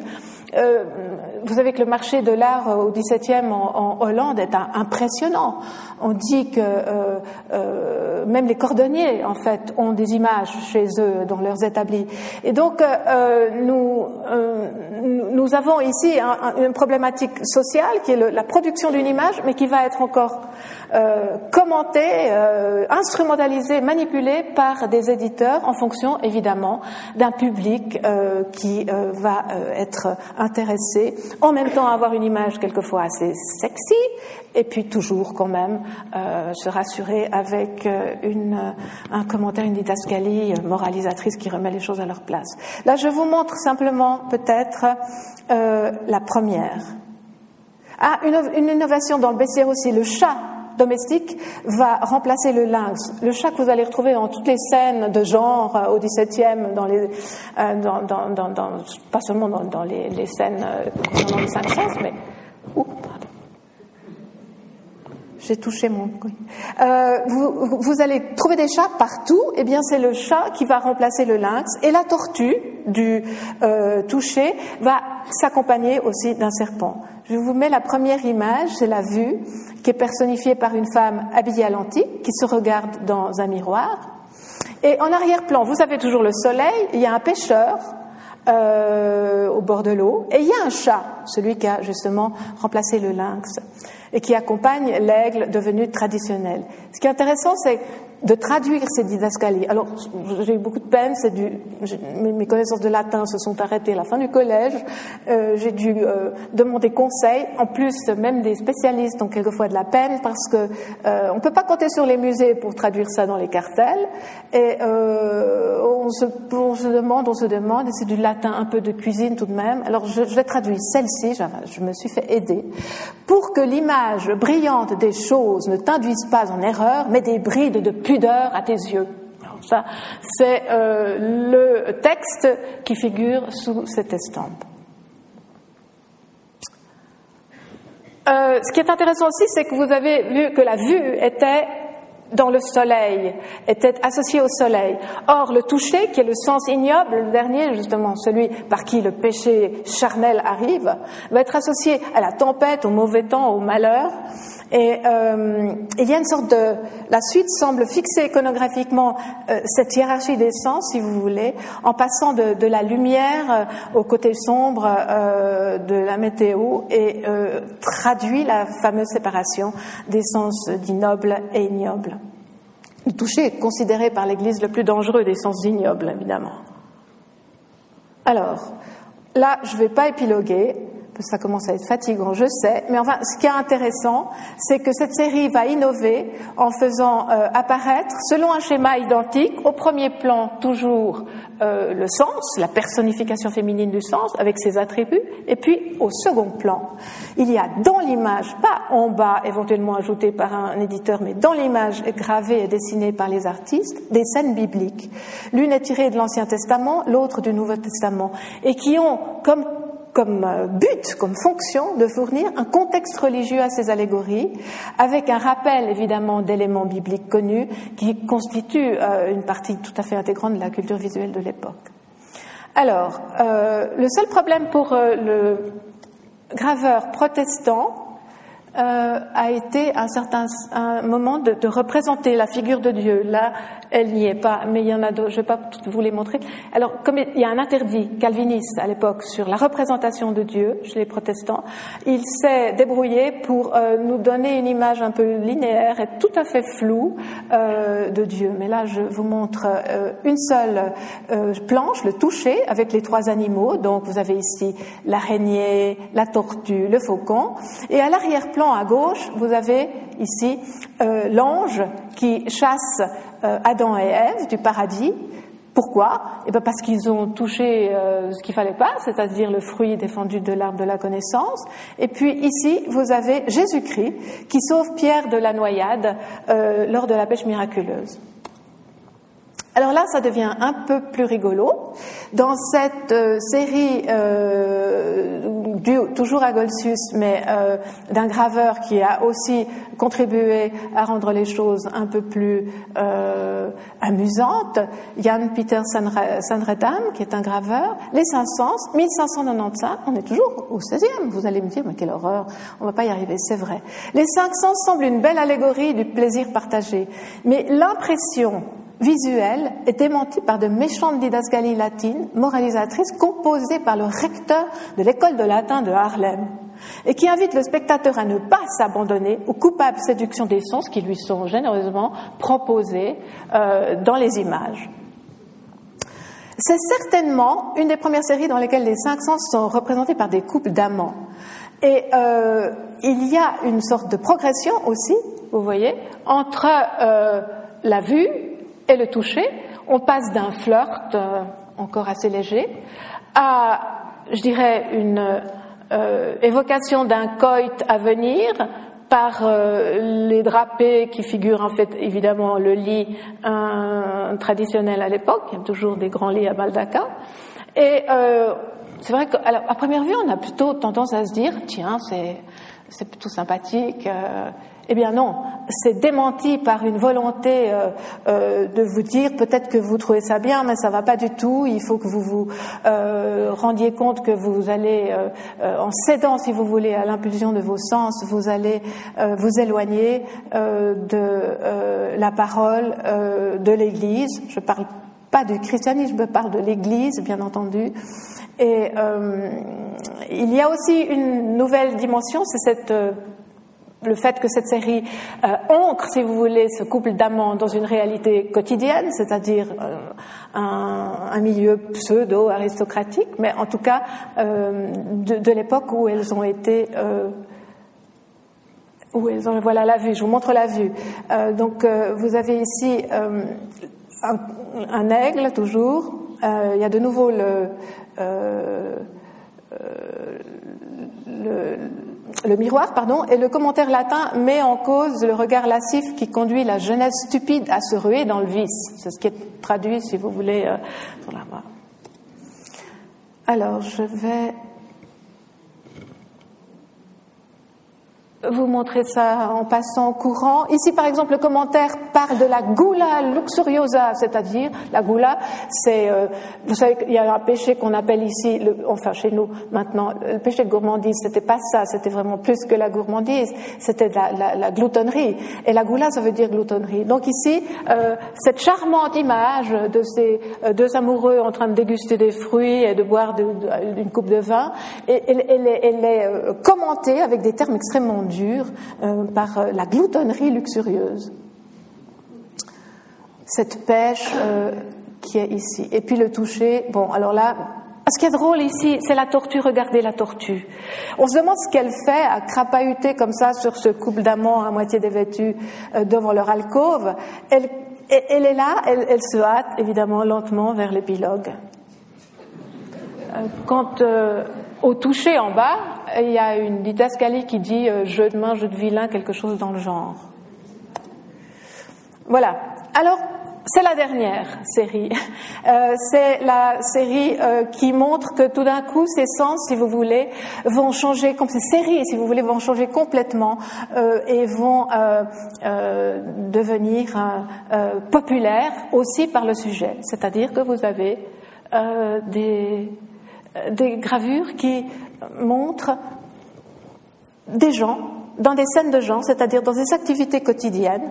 Euh, la vue, c'est un marchand ambulant qui vend une paire de lunettes à une vieille qui les essaye.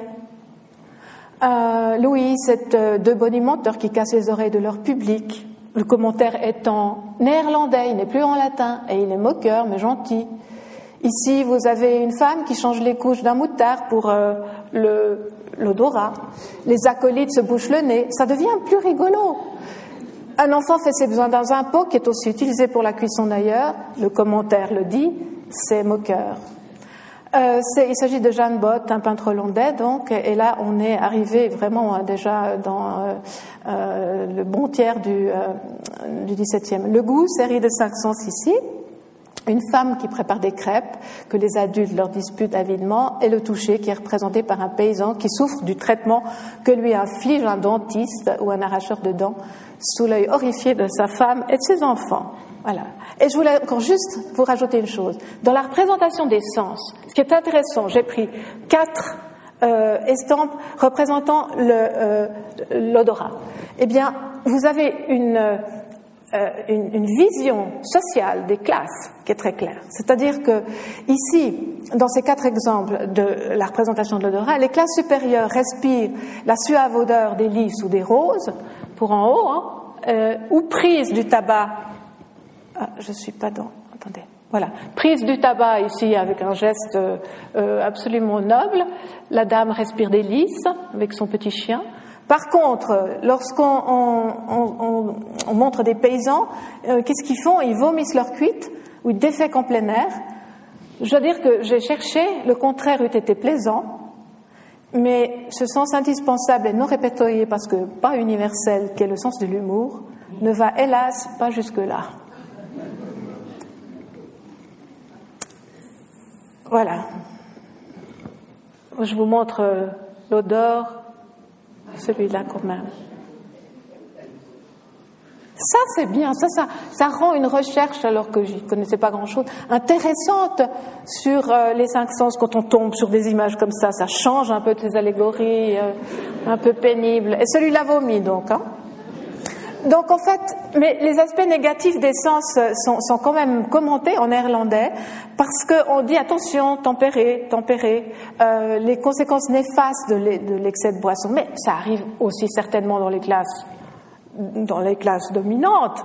Ça n'est jamais montré.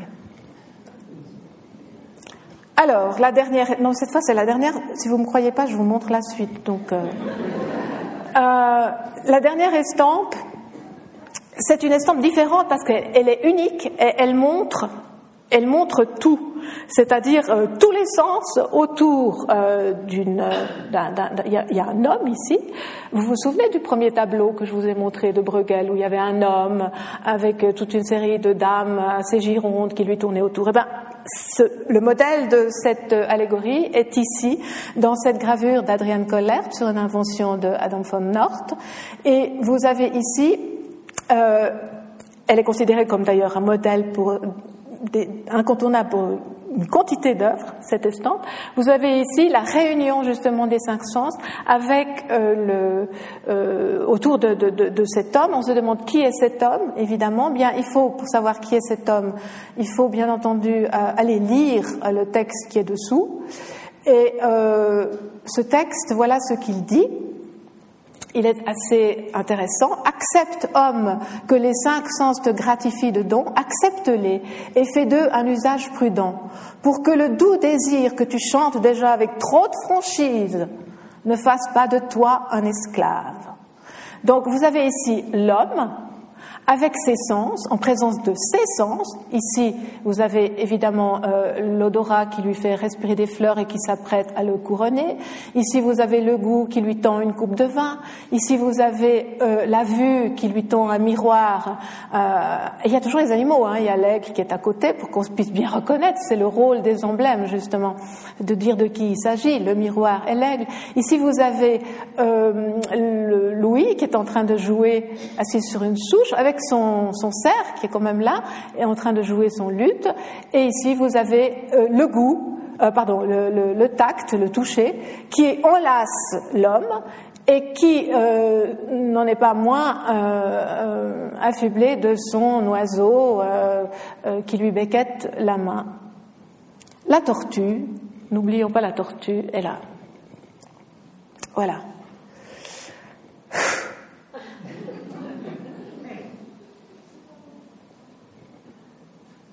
Oui.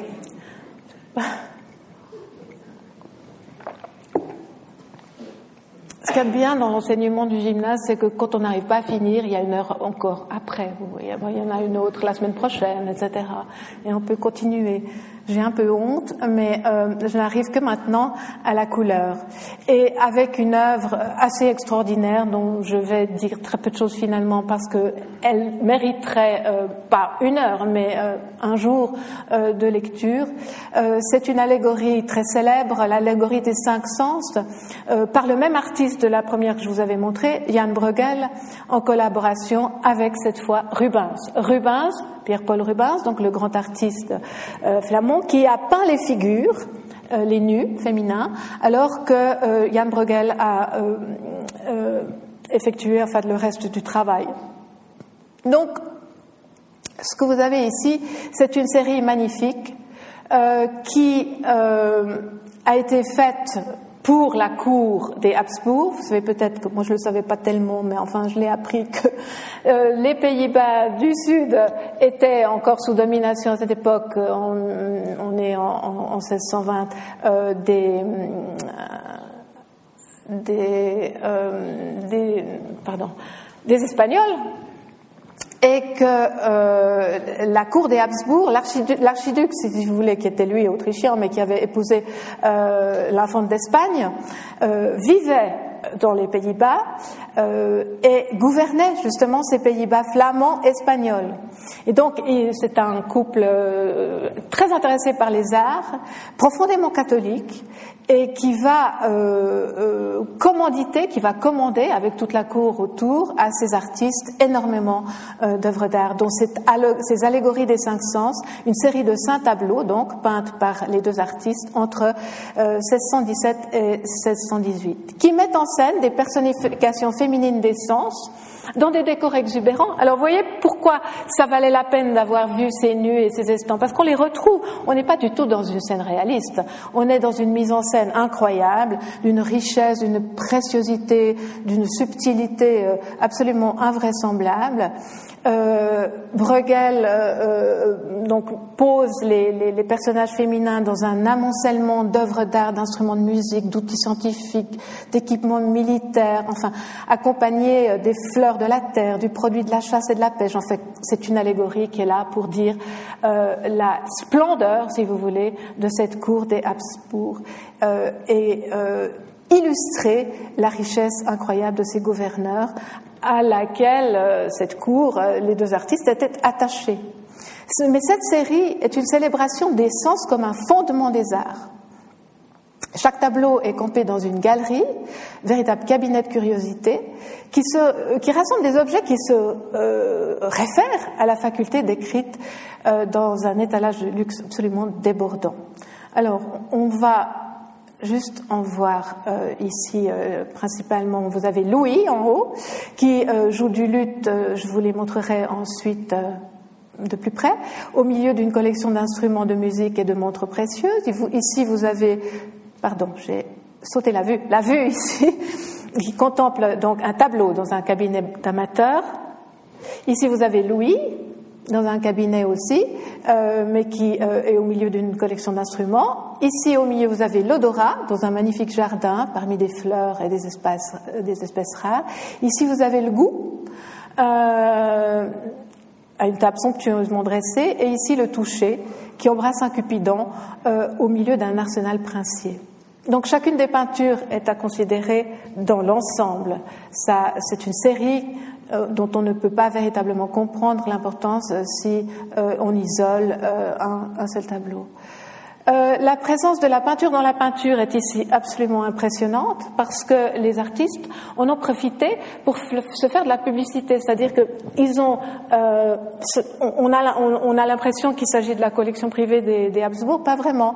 Euh, il y a beaucoup de tableaux qui sont des tableaux euh, de, des deux artistes, Bruegel et Rubens, qui n'appartiennent pas forcément aux Habsbourg, qu'ils ont remis, si vous voulez, dans la composition. Ils ont aussi donné à une dizaine d'artistes anversois de l'époque la possibilité euh, d'être représenté par le truchement justement d'un petit tableau.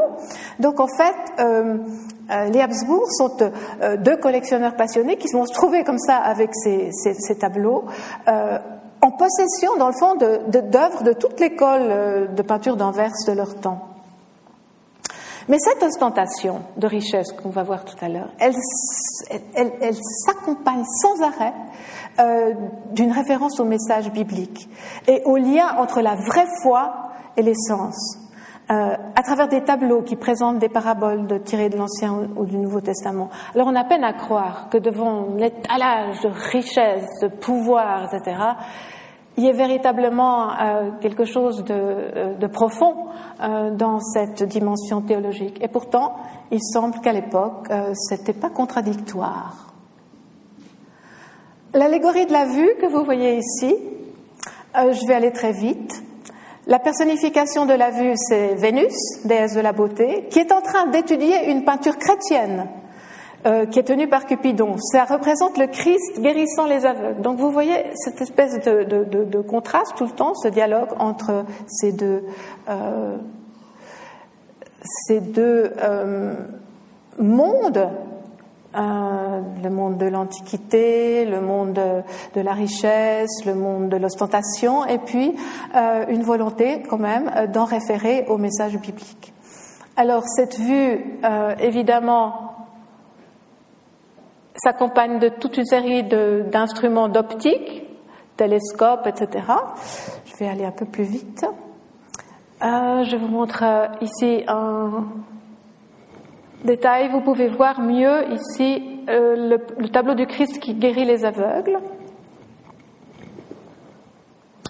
avec euh, une échappée sur un des châteaux euh, du couple archiducal, et puis toute une série de collections de bustes antiques, de peintures, etc.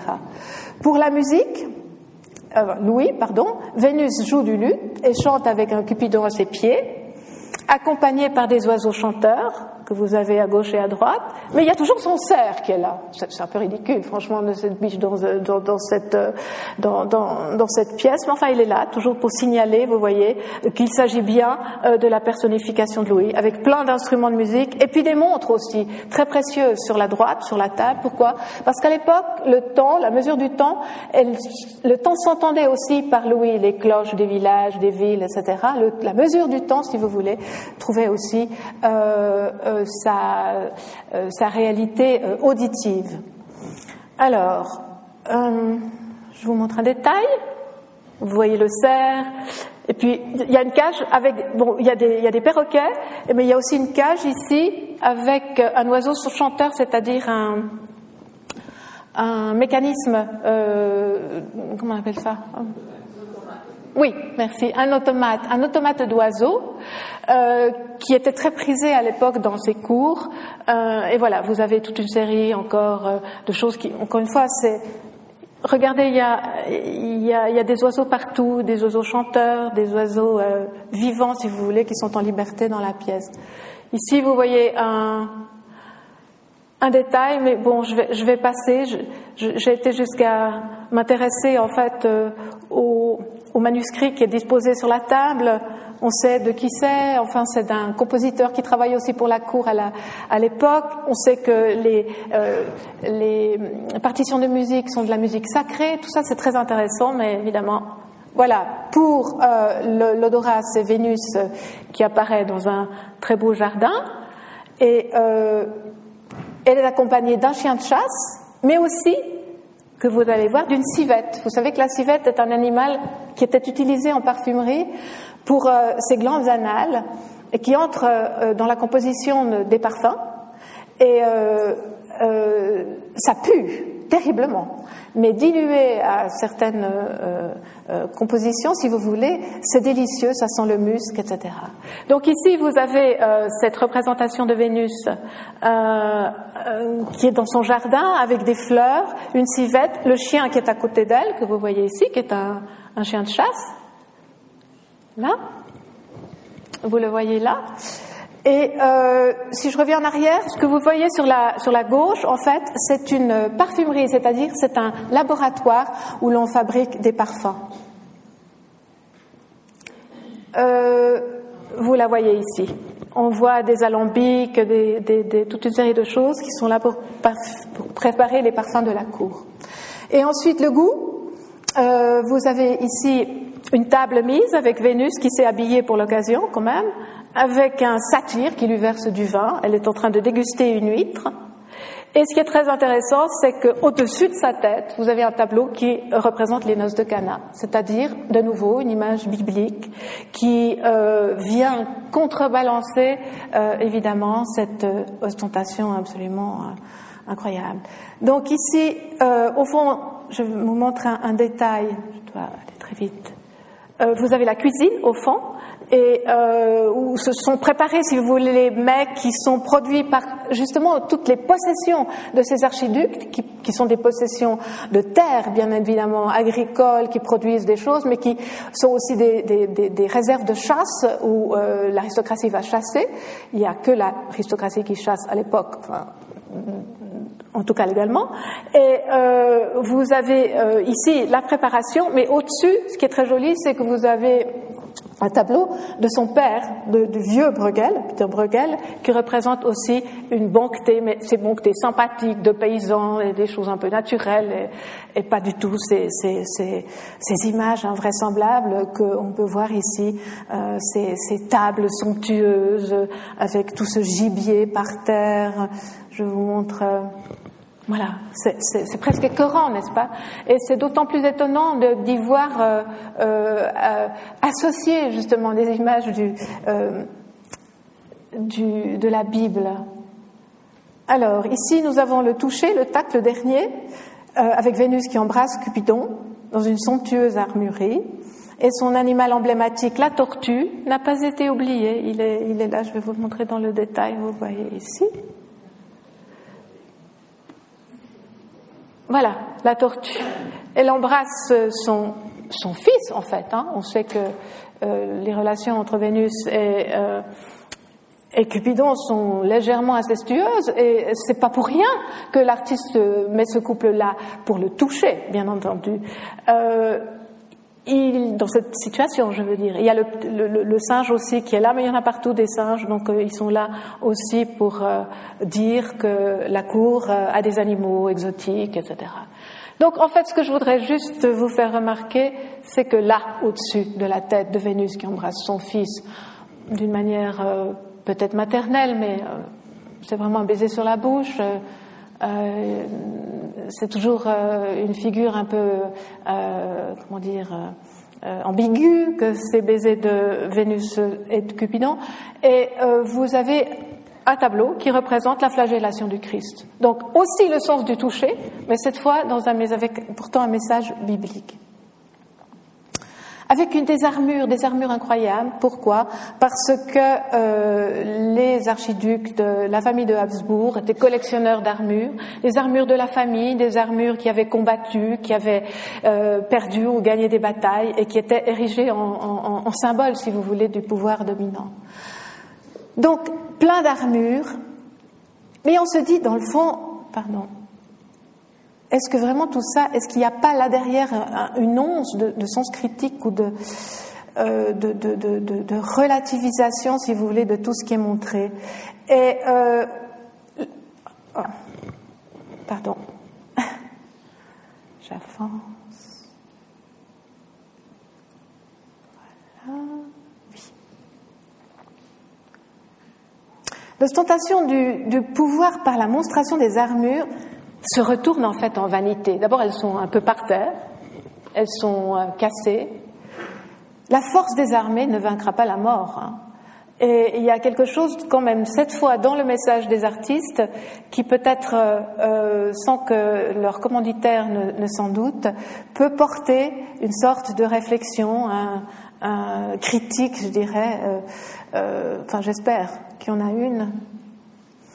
Euh, vous avez tellement de choses, il y a tellement de choses à dire, c'est épouvantable. Bon, euh, vous avez un bras au milieu, vous voyez le bras qui est là. Il est aussi là pour dire le toucher euh, qui souffre le feu, mais aussi le feu de l'enfer. Alors, les armures, on a vu et on passe à autre chose, quelque chose de très... Oula, c'est 16 heures. Des séries populaires. Écoutez, je vais aller très vite parce que vraiment c'est la catastrophe. Je, je, je, n'ai pas du tout. il me manque du temps pour faire court, comme disait l'autre. C'est-à-dire que je m'y suis pris un peu tard dans cette recherche et il faudrait maintenant prendre dix œuvres. Vous me direz, ça nous fait une belle jambe, c'est clair, mais euh, c'est dommage parce qu'il y a beaucoup de choses à, dire et à voir.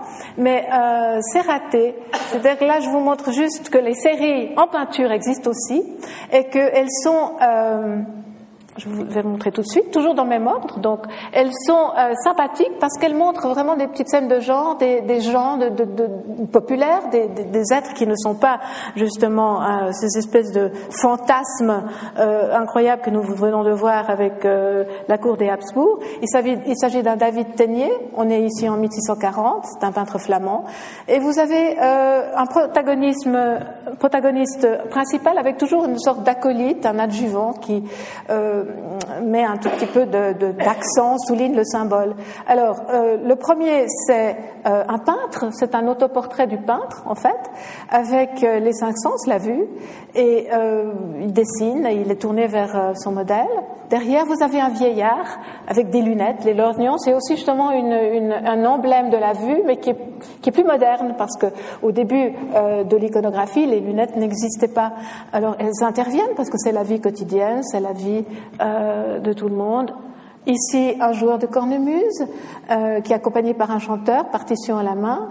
Ici, un homme et une vieille dame avec un pot d'œillet. La scène interpelle, on dirait que l'homme protège ses fleurs. On se demande si c'est lui qui en a offert une à cette vieille femme derrière ou bien ce qu'elle le lui a volé. Il y a une dimension aussi déceptive due à la différence d'âge. On s'attendrait à une jeune femme.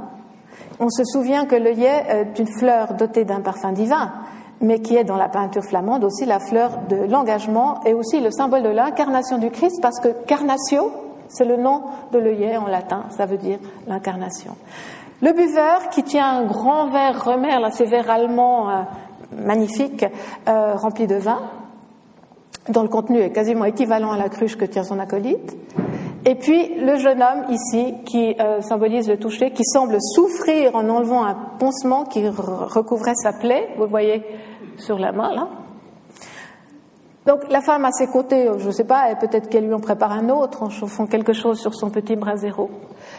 Une autre série où on voit véritablement les choses devenir beaucoup plus truculentes, beaucoup plus euh, amusantes, beaucoup plus vivantes, en tout cas pour nous, parce que nous avons euh, un horizon d'attente qui a un petit peu changé tout de même, même si on peut admirer mm, les, peintures magnifiques, les allégories magnifiques euh, de Jan Bruegel, on est quand même plus à l'aise, enfin c'est mon cas, lorsqu'on retrouve un peu d'air dans des choses plus simple et plus humaine dans le fond. Ici, euh, une série sur les cinq sens, qui est à connotation évidemment euh, euh, satirique, avec cinq tableaux qui dépeignent des petites, des, petites scènes populaires. Toujours deux protagonismes. Je prends la première. Euh, voilà, ça c'est la vue. Alors ce qui est joli ici, c'est que la vue est déceptive. C'est-à-dire que vous avez une image de la frustration du sens. Euh, puisque le, regard navré du personnage est porté sur le fond du pichet qui est vide. Et ça, c'est l'humour, justement, qui apparaît euh, dans euh, cette iconographie des sens avec les Flamands, beaucoup plus qu'avec les Hollandais d'ailleurs, mais quand même, il y en a aussi. Ensuite, vous avez donc ici euh, hearing, c'est-à-dire le Louis, euh, qui est étrangement en fait euh, emblématisé par cet homme qui semble chanter ou en tout cas dire quelque chose de, fort et de, et penser en euh, montrant son, son pichet de, bière. Vous avez ici de nouveau une scène où vous voyez une mère qui est en train de torcher les fesses de son gamin et tandis que l'acolyte se bouche les narines devant l'odeur évidemment que ça dégage. Ça, c'est des scènes qu'on retrouve tellement encore souvent aujourd'hui dans les familles. Euh, vous avez, bon, vous me direz, les hommes ont quand même beaucoup, mais je me souviens tellement de mon père qui se promenait à travers l'appartement avec les langes de ma petite sœur, en les tenant comme ça, etc. C'est très drôle parce que les hommes ont des réactions effectives devant euh, le torchage des enfants qui est quand même, qui l'est moins maintenant, hein, mais qui était quand même différente de celle des femmes. Alors ici, à la fin, euh, le, le, le toucher, où vous avez non ici on est pardon on est ici euh, pas au toucher. On est euh, à, au goût.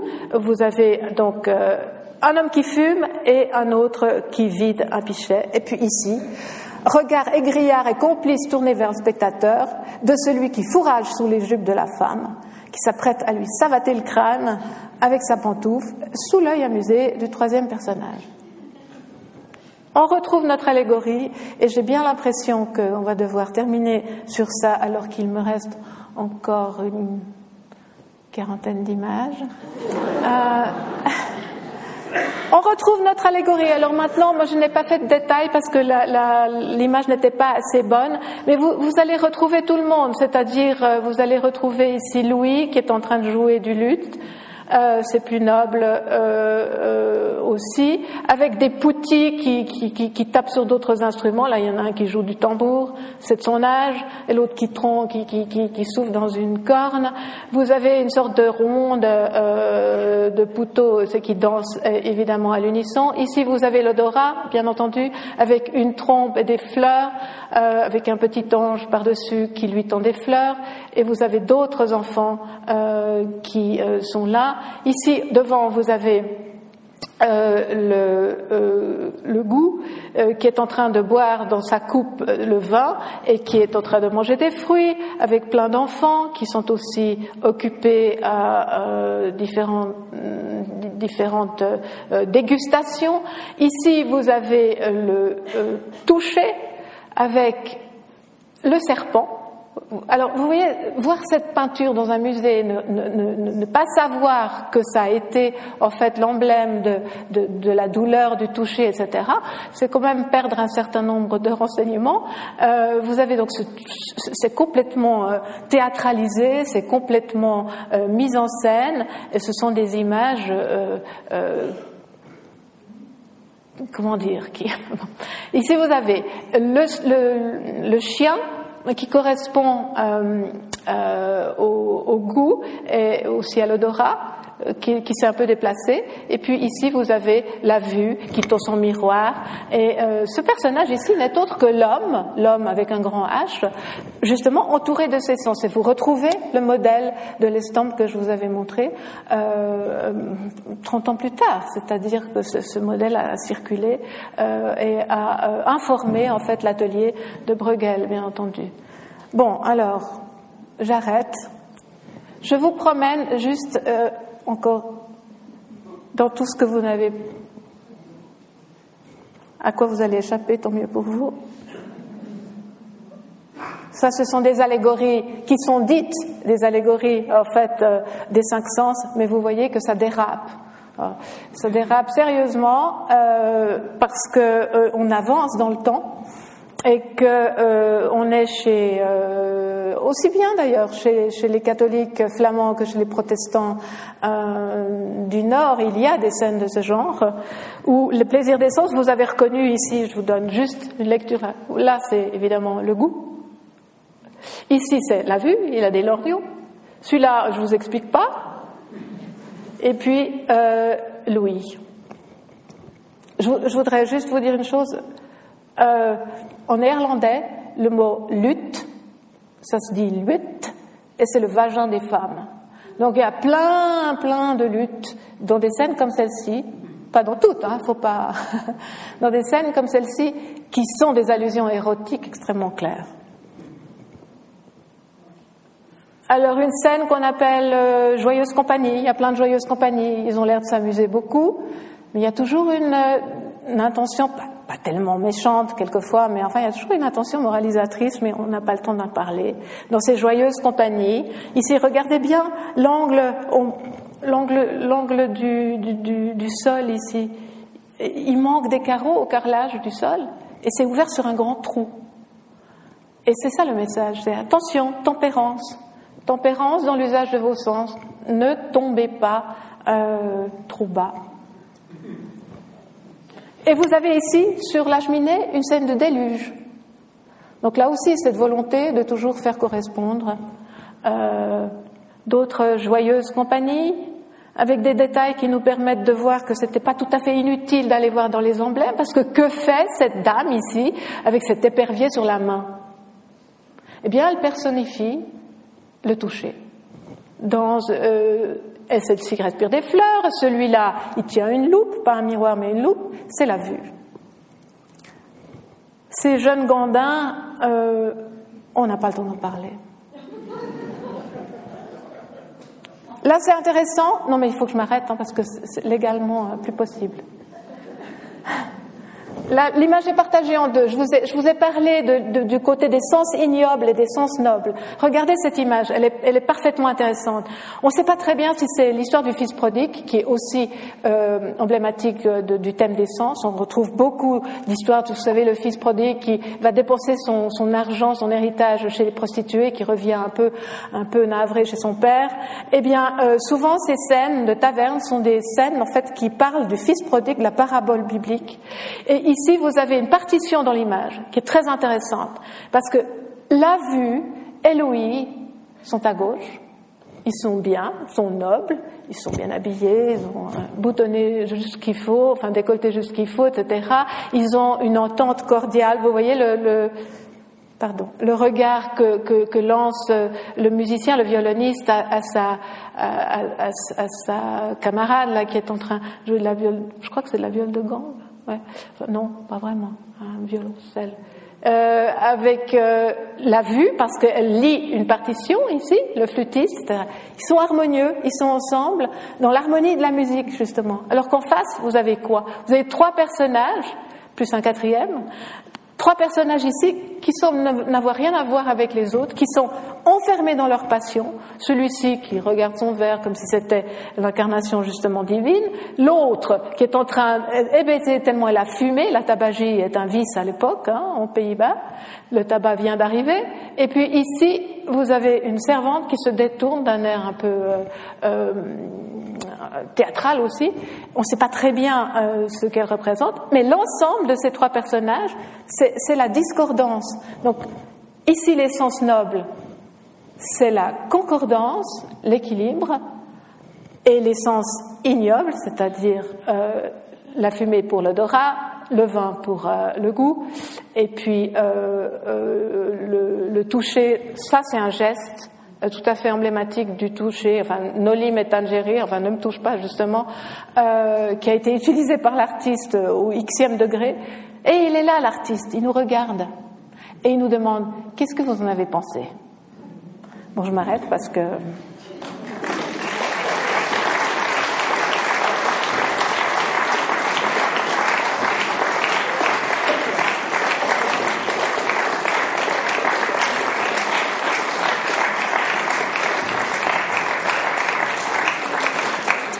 Je m'arrête parce qu'il y a ici une image qui est là exprès pour quelqu'un qui est dans la salle.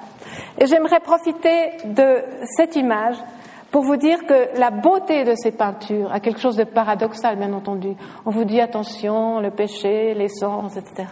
Mais les artistes, quand vous, euh, quand vous remontez par exemple à cette œuvre de Bailly ou ces fleurs, je voulais vous parler de ça, de la bulle, comme c'est dommage cette bulle, vous voyez, où vous voyez la lumière. Pour certains, c'est une lumière, c'est une bulle qui fait partie, il faut que je vous la montre quand même.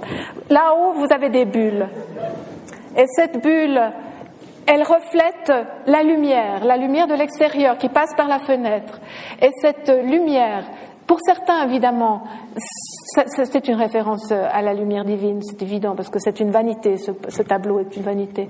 On n'aura pas eu le temps d'en parler. Euh, mais c'est aussi la lumière de l'ailleurs, de, la lumière de l'extérieur, celle qui nous dit, mais profitez, carpe diem, profitez de la vie aujourd'hui. Et euh, alors, la vue. Regardons euh, Louis, écoutons euh, l'odorat, humons, goûtons, palpons le réel, euh, car nous ne savons ni jour ni l'heure.